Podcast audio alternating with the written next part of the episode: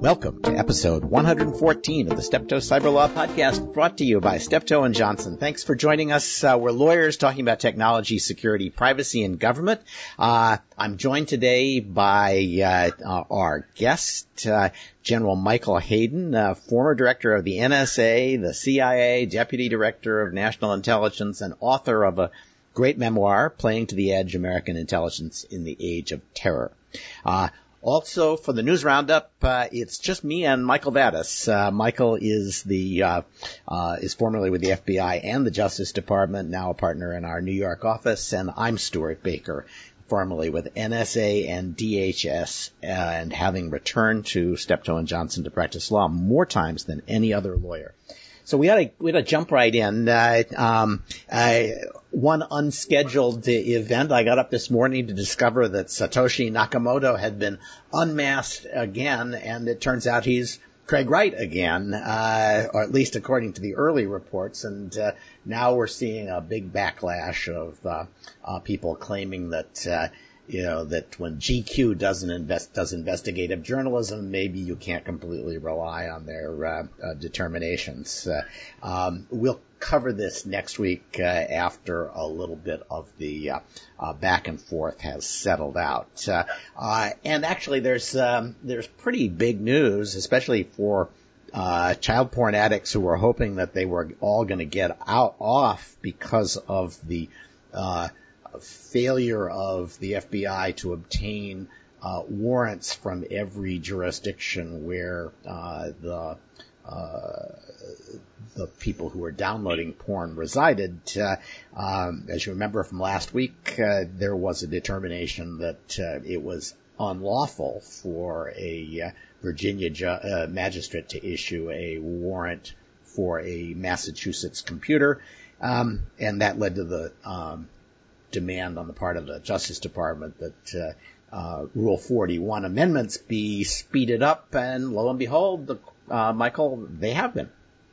Yeah, I mean, I think it was just uh, fortuitous timing because this this rule change has been in the works for a couple of years now, uh, and the second to last step is the Supreme Court has to approve it, which it did, and Chief Justice uh, Roberts then sent it on to Congress, uh, and the rule change will go into effect unless Congress affirmatively acts to stop it uh, before December 1st. And, and so what this change will do will be it'll, it'll allow a magistrate to issue a warrant to search computers outside of, of her district. Uh, right now, magistrates are, are limited to issuing warrants for searches of property within uh, their districts. And so, you know, civil liberties groups, uh, companies like Google are, are, up in arms that this gives too much uh, power to law enforcement to, to infringe on people's privacy without being particular in describing the, the places to be searched. Um, but law enforcement sees this as the only way effectively to uh, search computers whose whereabouts they don't know. Hey, you know, uh, you know those are the guys. Those are the guys who created the uh, uh, bound, uh, bounder, borderless internet, uh, and uh, uh, you know told us that we should rely on IP addresses instead of physical addresses. I can't imagine anything less interesting in most cases than where a computer is located from a particularity point of view. Yeah, and I, I think the real concern is that um, not knowing who owns the computer or what its real involvement is in the crime, that this is just going to be somehow abused by law enforcement to, uh, in a way that ends up uh, resulting in the search of, of innocent people's computers. Um, but it seems to me you can you can construct the authorization in a way that even if you don't know the whereabouts of the computer, you can you can limit um, uh, your search to computers that are implicated in a crime. Sure, you. you so still, I, I, don't really see the threat here. You, you still have to uh, have probable cause. you still have to describe with particularity, uh, but particularity doesn't have to include uh, geo coordinates. Uh, um, so yeah, I think uh, this is probably long overdue, and I think that the likelihood that um, Congress is going to overturn this is close to zero. Uh, you know, Ron Wyden, of course, will will try to get it overturned, but uh, uh, getting a majority of Congress to stand with the uh, the child porn defendants is going to be tough. Yeah, and, and the hackers. I mean, it's you know the, the cases we've seen have, have come out in the, recently in the context of, of child pornography investigations, but this is really also, uh, I think, a, a very uh, much needed tool to go after hackers that are, um, you know, taking over computers all over the world and and using them to attack computers here in the U.S. Yeah, and actually that that is the one place where this is going to be problematic. Is there there there are going to be search warrants issued in good faith for computers that turn out to be located outside the United States, and uh, that is going to create some tricky issues for the State Department. Uh, um, and uh, and and maybe for the uh, uh, FBI guys who actually carry out the searches remotely. So, but uh, you know, let's let let's worry about that when it actually happens. Um, FISA news. There's all kinds of FISA news, and if there's a theme to the FISA news, it's that 702, which is up for renewal uh, uh, next year, is getting a lot of attention.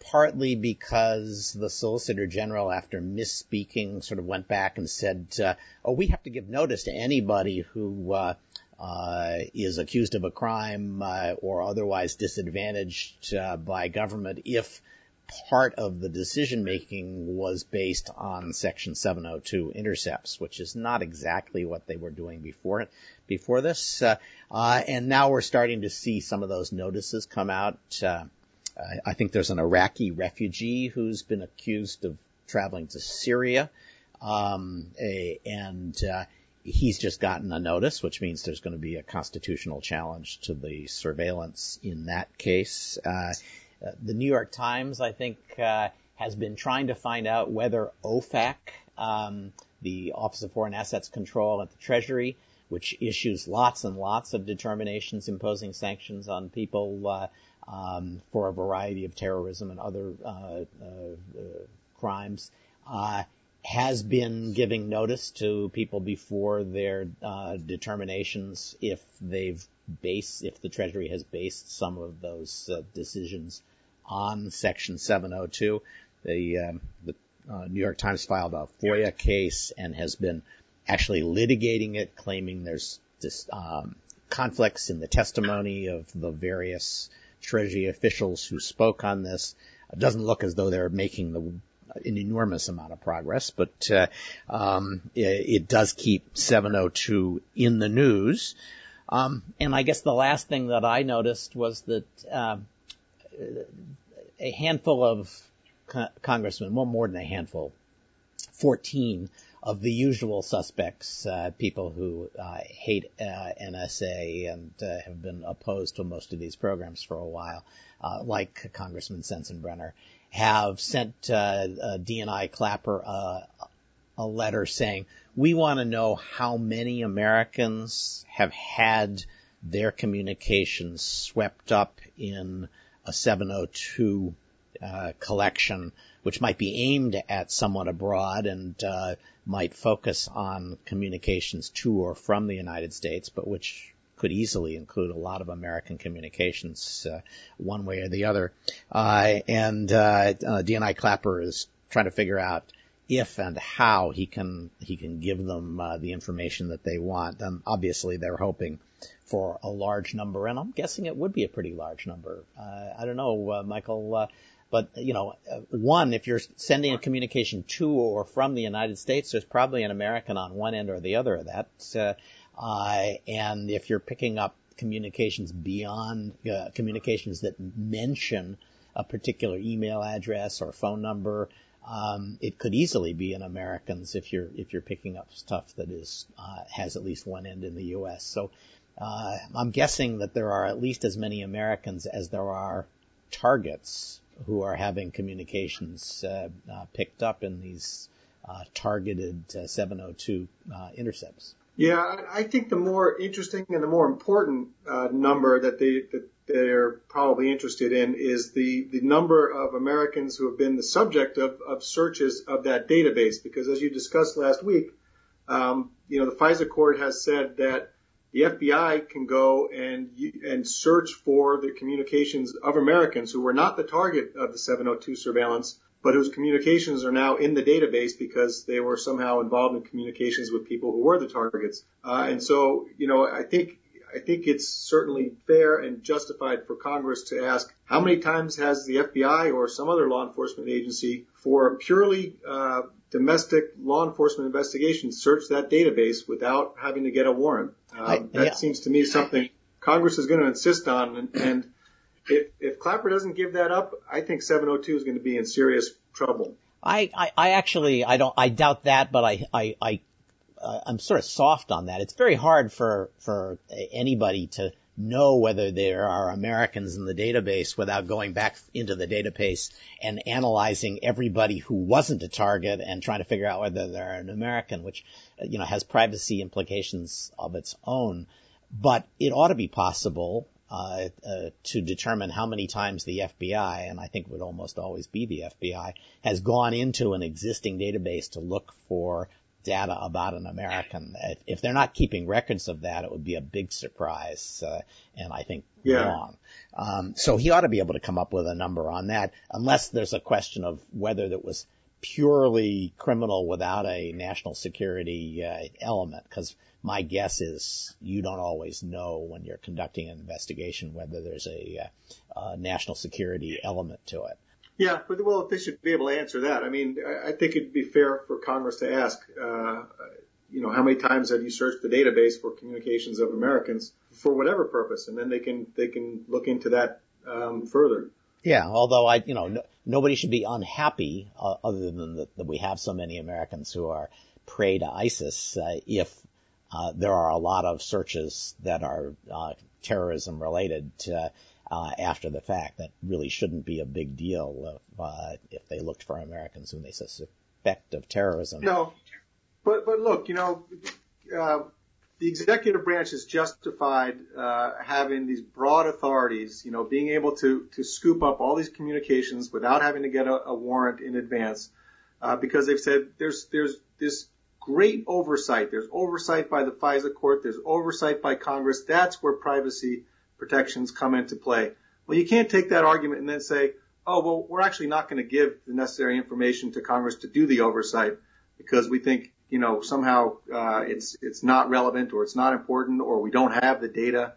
I mean, if you're to put if you're to put all your eggs in the oversight basket, then you got to let oversight actually work. Yeah, although I don't think any one of these congressmen um, is from the intelligence committees, uh, which do the oversight and which have the clearances. These are a bunch of looks like judiciary committee uh, enthusiasts for uh, uh, uh beating up the national security uh, agencies. but I, I, I, take your point. they ought to know and they ought to be able to say, and there's nothing classified about it. and they ought to be cautious about uh, uh, using this for, for law enforcement purposes, uh, uh and they ought to have decent records. So uh, we'll probably hear more about that. I, uh, the the news in the U- U.S., to the extent that there's news about this, is that Nebraska has expanded its data breach law, and I know you wrote something about this. it actually sounded surprisingly sensible in terms of the changes that they were making, although it does expand liability and it does uh, uh, require more from companies.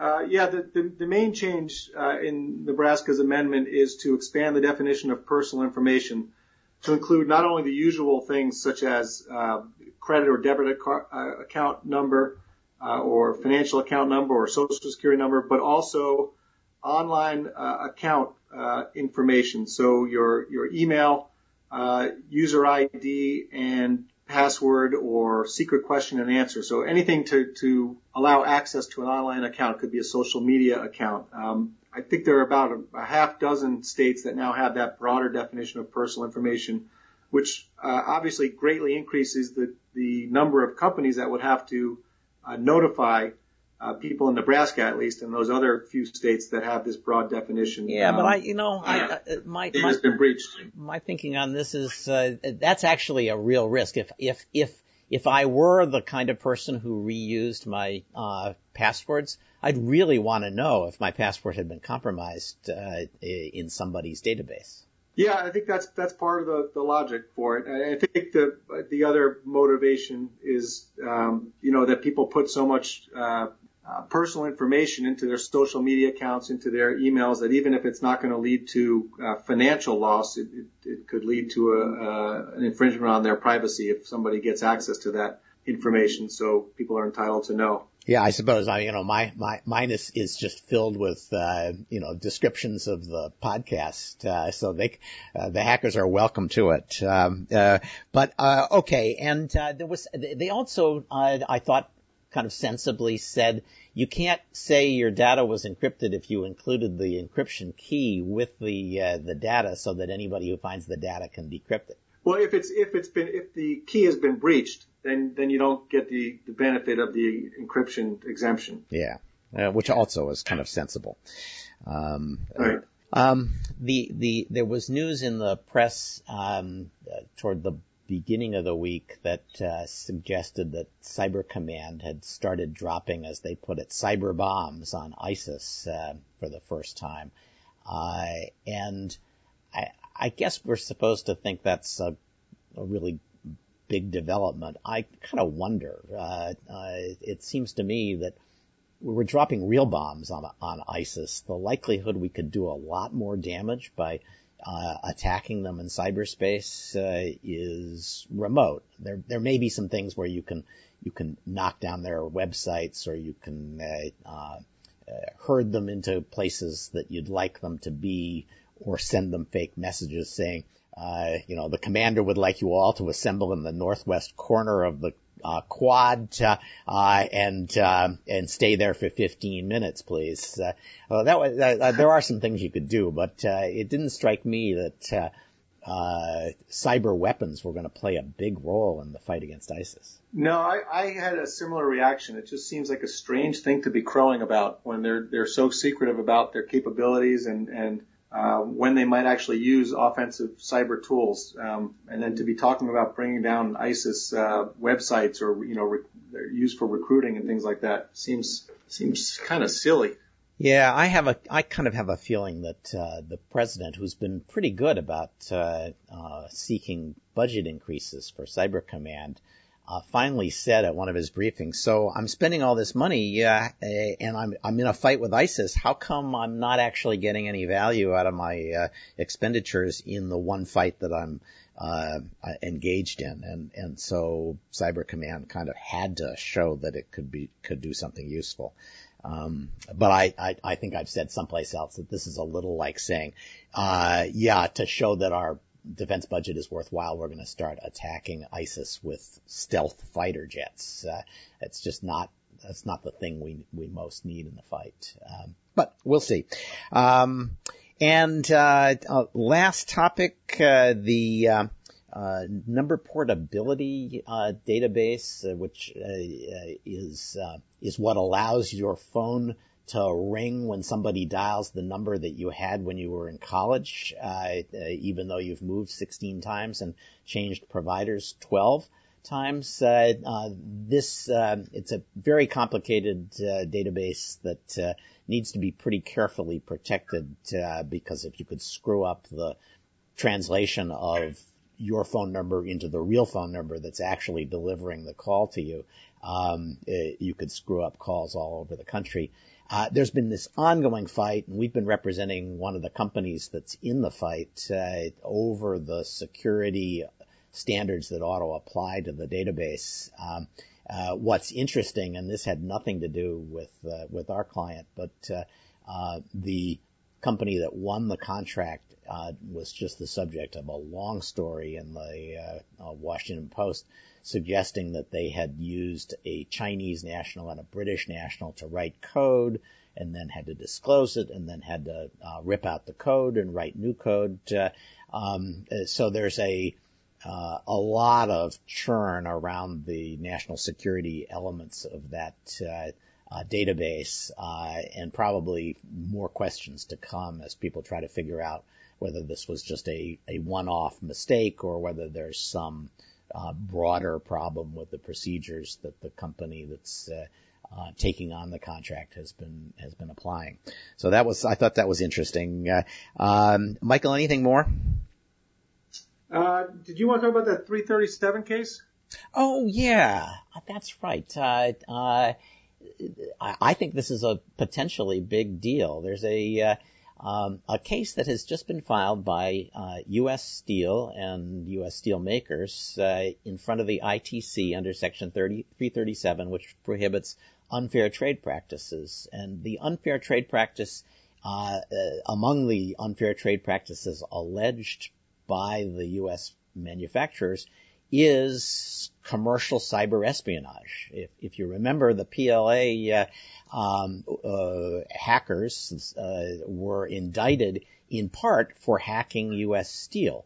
Uh, and the indictment didn't say much about what they got, uh, uh, but the filing at the ITC accuses the Chinese of stealing a whole bunch of technology for advanced steelmaking, and uh, they actually say it went to a particular uh, Chinese state-owned enterprise, I think Baosteel, uh, and uh, uh, they are asking the ITC to say, yeah, stealing intellectual property using uh, hackers is an unfair trade practice. That ought to be a no-brainer, and that it ought to be possible to exclude the products of that company from the U.S., which would be uh, probably a much more uh, difficult question, but uh, it is a, a, remedy under the statute. Uh, so um, we're going to see a um,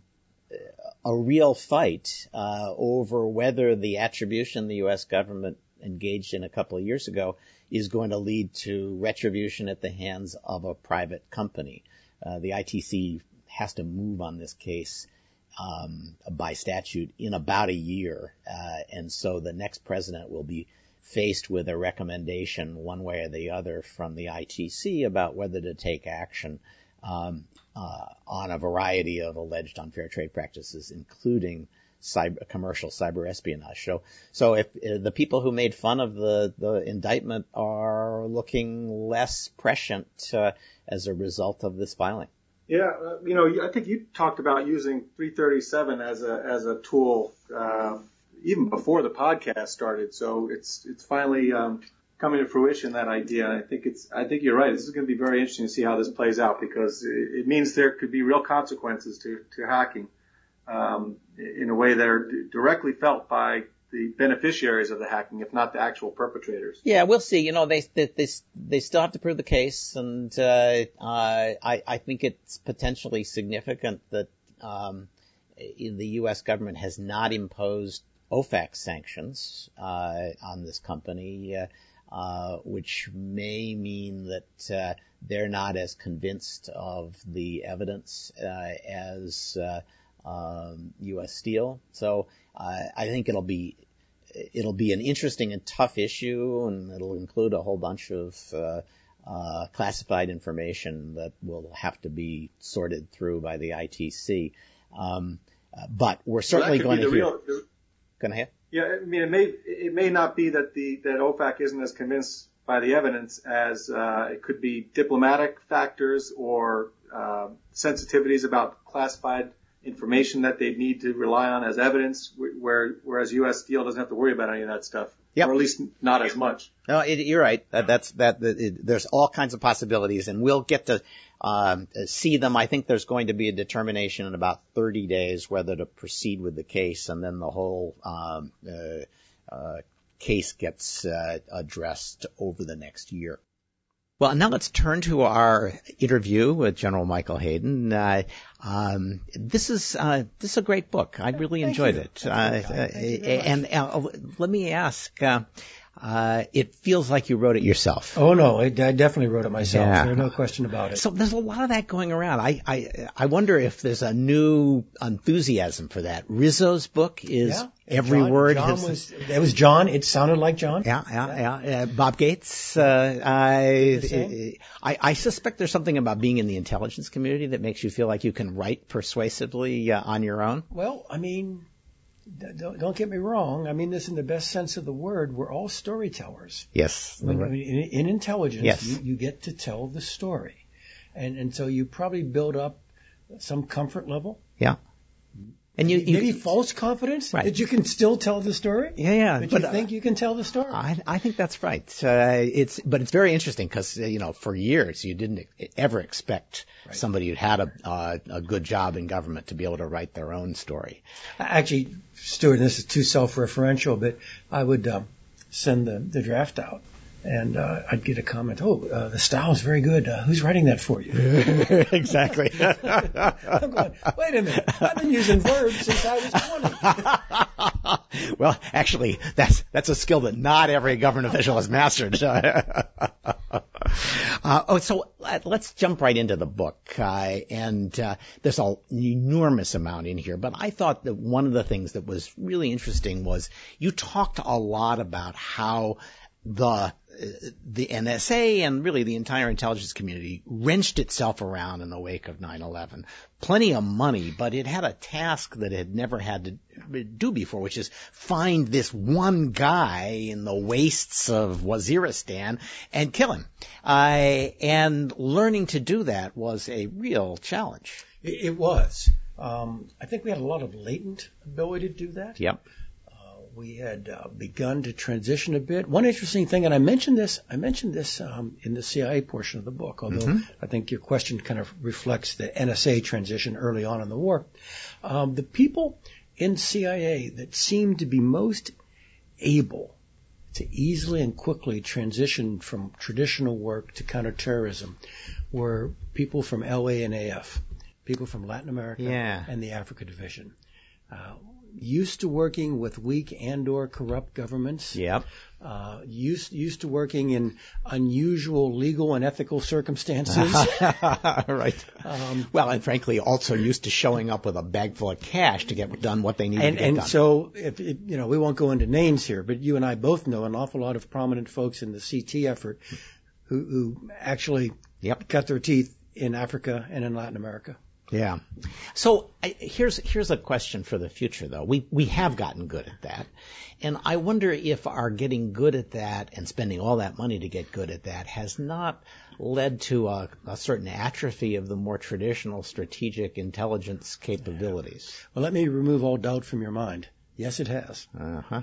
Yeah, and and it's it's inevitable, and and and it it doesn't do any good for me when I was in government, or for folks who are in government now, to say, oh no no, we got it all, we understand. We, no, I mean institutions are like people; they only have so much time and so much energy. Right. And if you put more over here, there's just less that's going to happen over here. I there's there's one vignette in the book that I, I think captures it. Uh, Dave Petraeus had come to the house. He was talking to all uh, living former directors. He and Holly came. We had breakfast in the kitchen. Dave asks his questions in his ubiquitous notebooks, writing Yeah. it down. Uh, we're done. We're walking towards the front door. The ladies are in front, and I do that classic, that classic DC pull aside. Hey, Dave, Dave, yeah, one more thing. Right. And and the line I, I use, Stewart, is, Dave, CIA has never looked more like OSS than it does right now, and that's good. America's safer because of it. Right. But you got to realize, it's not OSS, and you're going to have to struggle the way I did, the way I think Leon did, to remind yourself and the institution every day that it's the nation's global espionage service. Mm-hmm. And so that's that's the challenge that, that CIA, NSA has has the same issue. You know, the first initial is N. It still means what it used to mean. Right. The National Security Agency, and yet a tremendous amount of its energy right now, Stewart, still is down a brigade, regiment, battalion for U.S. troops in contact. Well, I always thought the N in NSA uh, was intended if there wasn't a war on. But if there's a war on, by God, it, it, we're about serving the Pentagon. It's it's supposed to be a combat support agency too, and and you're absolutely. When I did this, all right, I, I I tell a story in the book where Eric Haseltine, my chief of research, recently of Disney, when Right. we hired him from California, he went to the theater for about ten days. You know, usually somebody like me gets two and a half days, and, Right. and and off you go. He stayed, and he came back and said, "I got to talk to you." Okay. So they, they love you at MNFI, mm-hmm. modern Multinational Forces of Iraq. You're a pretty good guy at Corps. Division's okay. They don't know who you are at Brigade. right. And, and, and, and what was the, the issue Stewart, and this, this actually is very important for the, for the topic we're talking about, is that SIGINT over time is now more a service than a product. This is not something for the read board. Right. This is something that has to be interactive, particularly in a combat situation. And you can't be interactive if you're not physically present, despite all the electronic digital magic we can create. And so what we did as the national security agency was to embed teams down to the brigade in the army and regiments in the Marines. Yeah, so I, I, I can't, I, I don't even remember who it was who said uh, intelligence for the policymaker is as though he's driving on a one lane dirt road at 60 miles an hour in the mountains and intelligence is the guy in the back seat handing him four page memos. you, you, you have to, you have to get in and say, no, this guy needs just to be told, Right. turn left. Turn left now. Yeah, right. Shade, shade on this side right now. Yeah. Uh, all right. Well, and the other thing that, of course, the CIA has gotten very good at uh, is drone uh, attacks. I guess I, uh, uh, I I may be in an area that is not. Well, we've gotten really good at supporting them. yes. and and and one of the questions is is that really something that uh, DoD ought to do exclusively? Well, you know, I, as you already alluded, you know, our government is not confirmed or denied who may Yeah, or right. may not be on the Department Exactly. of Defense be doing anything. And so, but I was at great liberty to talk in the book about how exquisite intelligence is, is essential to successful, Mm-hmm. let's be candid, targeted killing. Yep. And uh, I would offer you the view that an intelligence organization like CIA operates to know, whereas DoD, in its heart of hearts, operates to act. Mm-hmm. And I would think that in, in, in a program in which everything depends upon incredibly exquisite intelligence, um, a good prominent role for support from an institution that is operating to know Mm-hmm. you you want to be a little careful before you begin to shut those kinds of things off. Right, right. And and it, the the more flex there is in the joints between the knowing and the doing, Yeah. the bigger the risk that somebody's going to they're just, just going to point fingers at each other to That, get that, it right. that, that, that's right. And again, without commenting on who, who, who does what to whom, all right. Um, so I guess the question I ask of critics is, so I'm sorry, what's wrong with the current program? okay, right, You know, now look, no, there there are good people who say everything. right. Okay, Yes. they they just oppose the program, right? But you know, in, in the real world, if you've got a president who's decided to do targeted killings, Mm-hmm. what's the structure best designed? And even if it pulls CIA in its intelligence support function, St- Stewart, I also say in the book that an awful lot of what we call analysis in the American intelligence community today Mhm. is targeting. It's targeting for Yes, action. It's it targeting is. for collection. It's targeting for make sure he doesn't get on an airplane. Sure. It's disambiguation of data, Right. so you can get down to the minute specific. Yes, that's him. Right. Right. Uh, that's a good thing, but as we talked about a few minutes ago, it's at the expense of the general. Right. Right. Yeah, uh, and it's doing. Frankly, you know that I, you don't do a lot of targeting, uh, and also sitting in your study with a pipe and a leather jacket or leather uh, patch on. your Yes, it's just reflecting. Yeah. Yeah. No. It. it but again, it, it's not cost free. Right. because those guys with the uh, patches and the pipe and the and, Yeah. the, and the Yeah, drink, they- they- sitting in the easy chair, puffing a pipe, uh, you need that kind of reflection. I, I'll give you a thought. We were at Aspen. We Yeah. were at Aspen uh, summer uh, ago, and uh, Robert Cardillo, now head of NGA, Mm-hmm.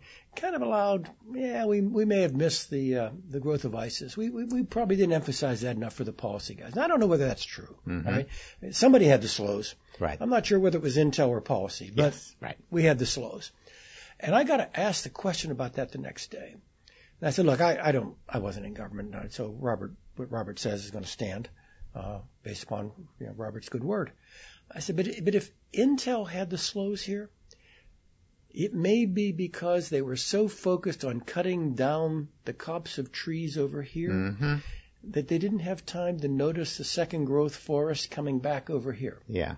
Yeah, I think that that, that could be, but I, I think there, there there's also an element of falling on the grenade uh, in that. Uh, I, I, again, I'm not privy to details, but uh, I'm open to the possibility that it was policy that had the slows. Yeah, yeah, because they, they just didn't want to see, didn't want to hear. So actually, let me let me let me ask about one other place where there's a do um, exploit uh, conflict, and it has to do with ISIS. Uh, um, we've just been told, you know, we're dropping cyber bombs on ISIS, uh, and we're u- using uh, tools to attack them in cyberspace. And I, I frankly, my first reaction was to say, well, you know, we're dropping real bombs. Dropping cyber bombs might not make much uh, uh, difference. And then, of course, there was a paragraph in that uh, story that suggested that NSA was very troubled that every time they uh, exploited somebody, attacked somebody in cyberspace, they lost the ability to exploit them. Yeah. And that's constant tension. It is, you know, and it doesn't, you don't have to go to cyberspace to do that. Right. It happens in HF communications, microwave, and so on. That's kind of the,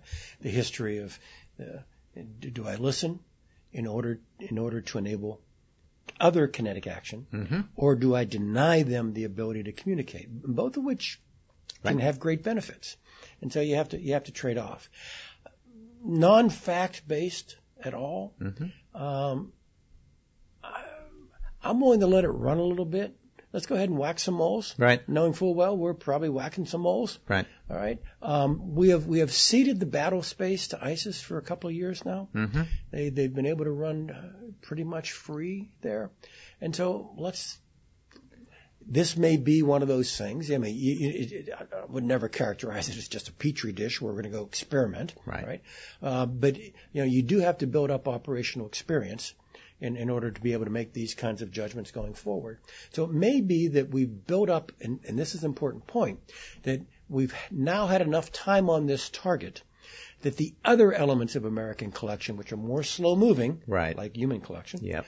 may, may, may have built up enough wherewithal that we might now want to go deny the enemy this space because we, we think we can kind of backfill whatever intel loss might occur. Yeah. I'm making that up entirely, no, but, but, but, it, it, a makes, it makes sense to, to, to, experiment and, uh, you know, that uh, Syria may turn out to be uh, for cyber what uh, Spain was for air power. Yeah, yeah. Uh, yeah. Uh, okay, I, I, I, I, can see that. Uh, that sort of slides me into a, another question I was thinking about as I was reading this, which is Cyber Command. Mm-hmm. Uh, part of what was going on here, I've suspect is the president has been pretty good to Cyber Command in their budget, and uh, um, he started asking pointed questions about what he was getting for his money. Fair enough. and uh, and that raises the question. So if Cyber Command, obviously they they they only exist to attack, they don't exist to exploit, but they work so closely with NSA that uh, they can internalize some of that conflict. Uh, but I wonder, uh, as we think about how Cyber Command is going to be organized in the future, is it going to be split off from the uh, director of NSA? Uh, oh, what kind of commands is it going to be? How do you see the future playing out? And you know, if, if you were asked how should we organize those two entities, what would you say? So here's the step functions I would I would follow. Uh, as early as conveniently possible. This is not an, an emergency, mm-hmm. but in, in, in, due course, when we modify the unified command plan again, right. I, I would pull Cyber Command out from underneath Stratcom. Right. All right. And I, I would make it a full freestanding uh, combatant command. I, I think the, the, the Omaha overhang there yeah. it, it just gets in the way of that was that was that was more of an umbrella than yeah. uh, uh, anything else. Actually, actually, when it started, uh, I was the commander of JFCCNW, Joint Functional Component Command Net Warfare, which was the embryonic cyber command, and we tucked it under Stratcom. I worked for Jim Cartwright right. That, because I needed some combatant command's wartime authorities. Yes. I, I, you know, the DIRNSA doesn't, the director of NSA doesn't have it. Uh, now that we've moved forward, we've created a combatant command, we can give the commander of cyber command combat authorities. Uh, so that's that's the next logical step. And then I think, Stewart, when when Mike Rogers leaves, mm-hmm. we probably need to s- split the jobs. Okay. You know, I, I I resist that instinctively for fear of all of the conflicts that we will suddenly discover between NSA and its mission and its civilians and Cyber Command and its brass and relatively limited number of foot soldiers. So, so here's, so here, let me, let me argue for your proposition here for a moment. Uh, how many resources do we have? How, you know, can, right. can we actually afford two stables of mm-hmm. folks? And, you know, and the answer is over time we can. Right. And at some point we're going to cross over. That was never possible when it started. Right. All right. We're, we're, we're probably now in a gray zone. Okay. All right. But at some point in that gray zone, there should be enough combat power, so to speak, to, to actually appropriately man the command and NSA. And here's here, and, and I and I think we ought to move in that direction for a couple of reasons. Number one, I was DIRNSA. Mm-hmm. I was mm-hmm. director of NSA. I was operating under the, the misperception that it was full time day work. yes, that's true. Yeah. okay. And apparently it wasn't. uh, but just just the other duty is assigned. yeah. you, you, you, you get the point. Yeah. All right. It, it's not that Mike Rogers has too much power. It's that Mike has too much work. Yeah. Well, that's fair. A, a second a second point is that I fear that the four star position that Mike holds, which is combatant commander, trumps the three star position that he holds, director of NSA. Ah, so he he oh, oh, he feels obliged by the rank to spend his time on Cyber Command. Even if he doesn't, those people who are going to pick his replacement are going to decide who is the best fit for the four star job. Right course. And, and they, they, they, the, the old days when you just said, well, who's the best intel uh, right. uh, guy right. in the military right. is not how they're going to choose. Nah, what I need, what I need here is an indirect fires guy. Yeah, I, I want somebody with a big jaw and a sense of command. Yeah. And yeah. so, and, and, and so, uh, we, we worried about this. Now, seriously, yeah. when, um, when, when Cyber Command was first stood up, uh, I had some conversations with Mike McConnell, who was DNI, and to, to, summarize, I mean, it was more complicated and more friendly and less blunt than I'm going to give it to you. It, it was, uh, you know, that NSA stuff's still important, and uh, yeah. and we can't avoid establishing Cyber Command.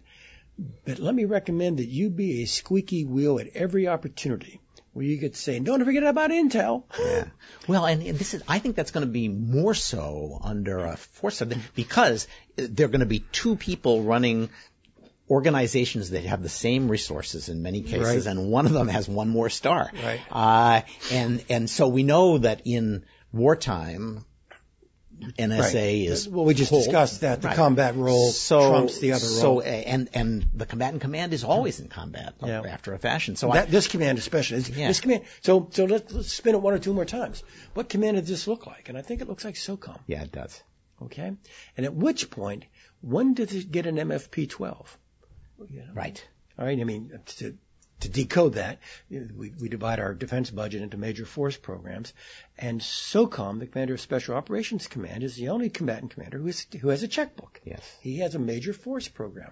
And do you want to give now the Cyber Command commander a, a checkbook? Yeah, interesting. And so, I mean, look, yeah. we're, look, we're struggling. All right. right? We, we've never done this before, and I do think the SOCOM JSOC yeah. model for special with MFP 11 right. offers something we ought to think about for a cyber command, a cyber combat operations center, and a major force program to, to fund it. Well, and if you, if you, those are the two combatant commands, the two parts of DoD that are actually still going up in budget, as far right. as I can tell. So, right. Uh, all right. So let me let me take you back to um, Stellar Wind, which you know everybody wants to talk about, and, and I can't help uh, uh, talking about uh, as well. Um, Stellar Wind is is the program we now know as 702 and 215. Actually, it's, it's more 215. Okay. Okay, 702 uh, the line I have on 702 is okay. the Congress goes goes and authorizes yes. things that George Bush never even thought of. well, God bless no, seriously, seriously, 702 is so dramatically beyond anything we did under Stellar Wind. Okay, okay. But 215, fair yes. enough. All right. So, um, and it was more than 215, but it was never 702. Got it. Um, and as reported, it was at least metadata for yeah. um, phone and uh, and internet communication. And we did we did do telephony content for yes. international calls. That's right. Yeah. And and so um, one of the discussions of 215 as it was being debated, uh, and a point I made often was that it was born of a failure at, at NSA, a failure to find the San Diego yeah. phone calls. Uh, and I guess um, uh, I've never asked this question. You were there. How long was it before you knew you'd missed that? You know, you know, I don't know. I, I can tell you this. It, uh, it, I have no memory of going, damn, we missed the San Diego guys. We should ask the president for this authority. Okay, it wasn't that way. No, I think it was the other way around. So you had you'd been sort of you knew that this was an authority. This you knew this was a seam. Or we, yes, we did. We did because because because in the in the in the um, Millennium Weekend. Right. right. Yes. When everyone was nervous about about attacks beyond Y2K, um, my ops and legal folks came in and wanted to do a version of 215 under the ThinThread program. And I remember we, thin we thread. Can, we can unpeel this if you like, but but fundamentally they, they they wanted to do metadata chaining through U.S. metadata numbers, and uh, my lawyer said that, that we, we we don't have the authority to do that. And I said, well, let's try. Take it to justice. Right. And justice laughed at him. He said, you don't have the authority to do that. You know that. Go home. Uh, the point being, we knew there was a seam. Yes and we did not have the legal authority then to fill the seam. So then, then when I get the question, if I gave you legal authority, Hayden, what more could you do? Oh, you knew you had this on. I, it was right there. Right. We we knew that was there. Okay, so uh, you start doing that, and uh, this kind of remarkable uh, because the president says he reads FISA. FISA says you can't do anything without a FISA court order. Uh, and um, he and David Addington and White House counsel's office say, but this is wartime. We need to do this. We can't go to uh, Congress and get this changed fast enough. And frankly, there was resistance to making more than modest changes to uh, to FISA. Um, and so the president says, "I'm just going to do this, notwithstanding FISA." Um, and it rolls forward, and everybody signs on inside the administration. Yeah.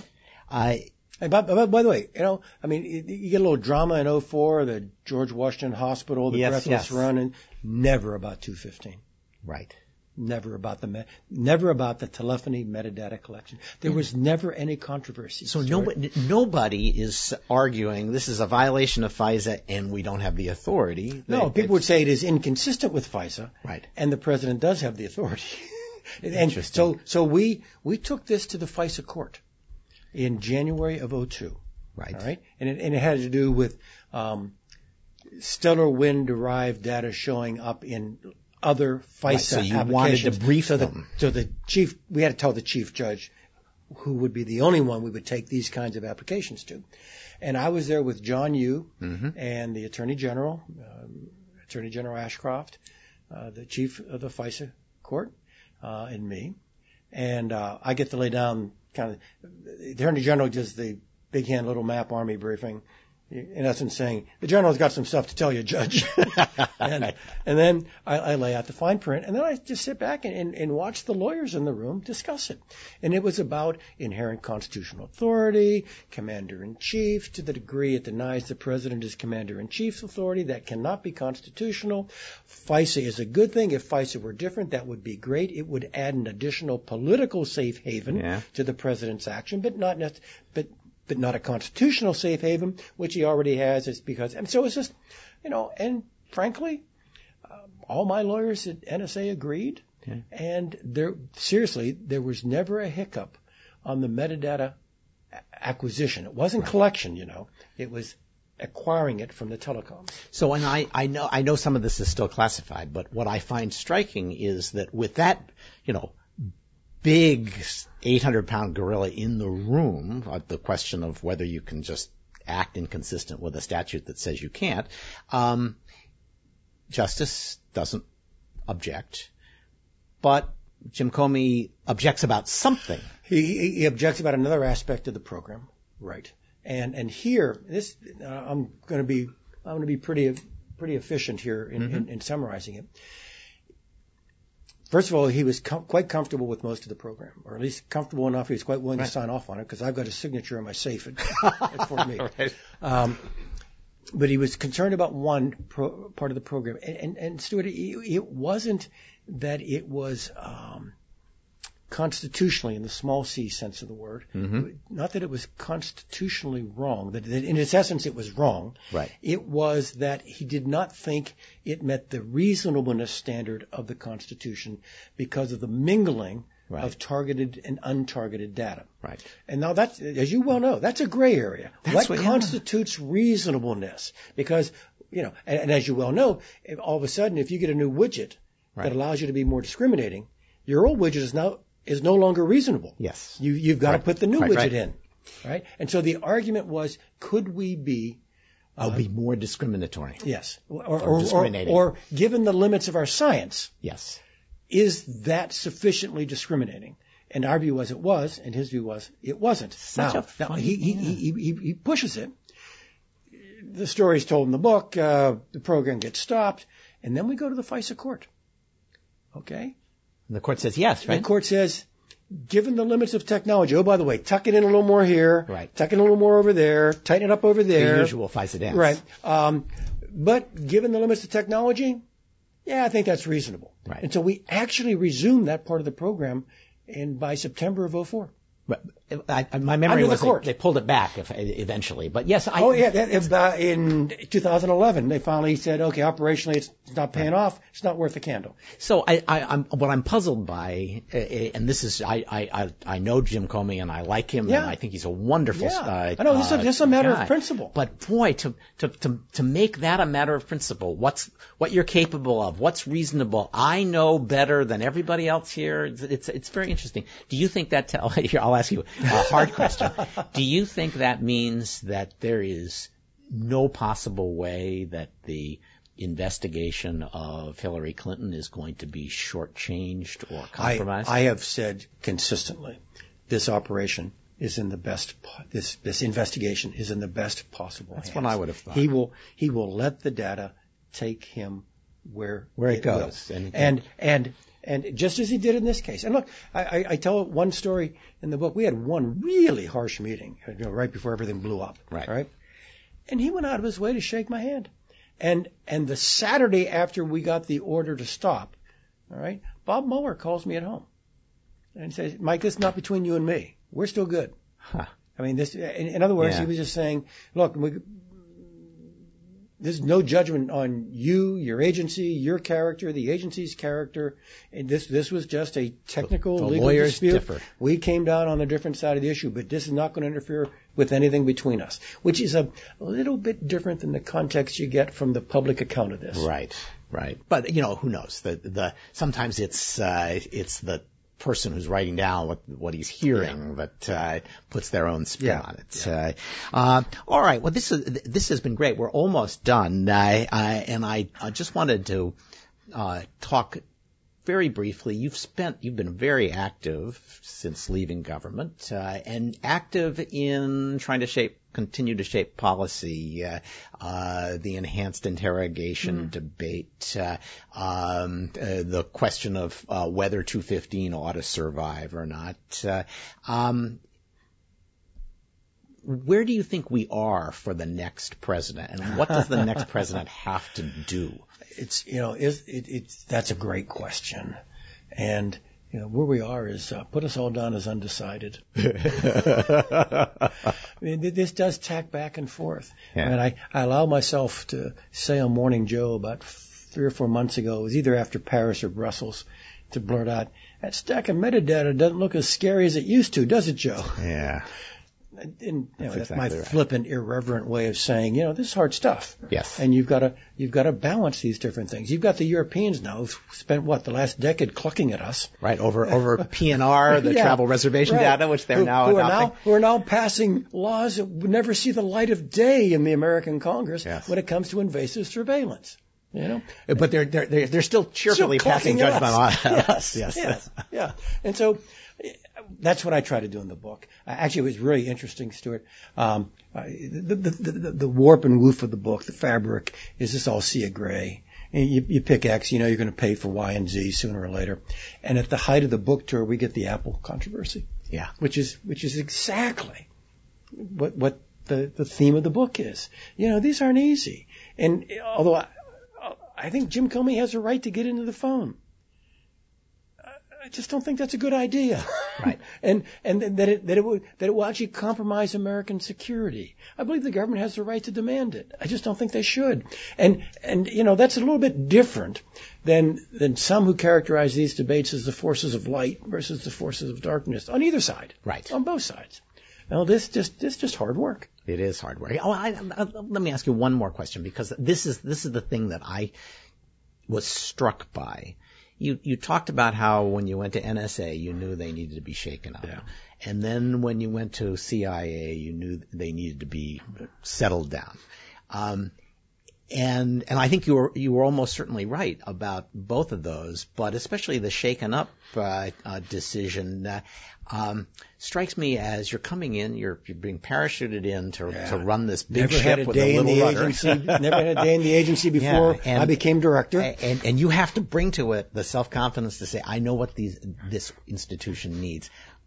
Where did he get the insight or the self confidence to to make those judgments? when our IT system went belly up in January of 2000. That'll do it, won't it? Yeah. Well, you know, we were dead in the water. We weren't moving a photon or an electron globally. America was without, with- was without SIGINT for three and a half days. And I actually write in the book, Stewart, at that point, I had been very cautious. This is a national treasure. First, do no harm. Right. And at that point, I decided there is no course of action I could set out on that would be more dangerous to this agency than standing still. yeah. And that's that. And I look, I I'd, I'd love to take 25% of the shots over again. Seriously. Yeah, no, so, so I, this is, uh, you know, every president comes in and thinks that the government runs by itself and that he can think great thoughts and, and carry out his agenda. And then he discovers that the government only does the most basic stuff that you'd expect it to do if he watches it and keeps, you know, Oh. changing the valves and tweaking the, the, which, the which is very revealing, very revealing um, for the current president with regard to the HHS website, Yes. with regard to the Snowden failure. Yeah. All right. Well, I, mean, think Abdulmutallab. Yeah. Yeah, exactly. This is yeah. This will no, it won't. I mean, I, I still remember the meetings as we're coming up on an anniversary or something. You know, a little heightened tension there. President will all call us into the Oval and we start poking his finger in our sternums, Yep. saying, "I want you too." You know, it, this was not. Well, well, they've got it. They know their jobs. I'm, I'm going to Crawford. No, no, no. no, it's a, it's it's remarkable, and it it, it uh, goes all the way to the top of the uh, the government. And uh, um, unfortunately, there's nobody just to, to to poke the president and say, "Are you doing your job?" That Yeah. they have to they have to do, or they they they hear from uh, uh, Well, actually, that's the creative tension with the other political branch. And so, as, as much ink as I spent complaining about aspects of congressional oversight, it's absolutely absolutely essential to success.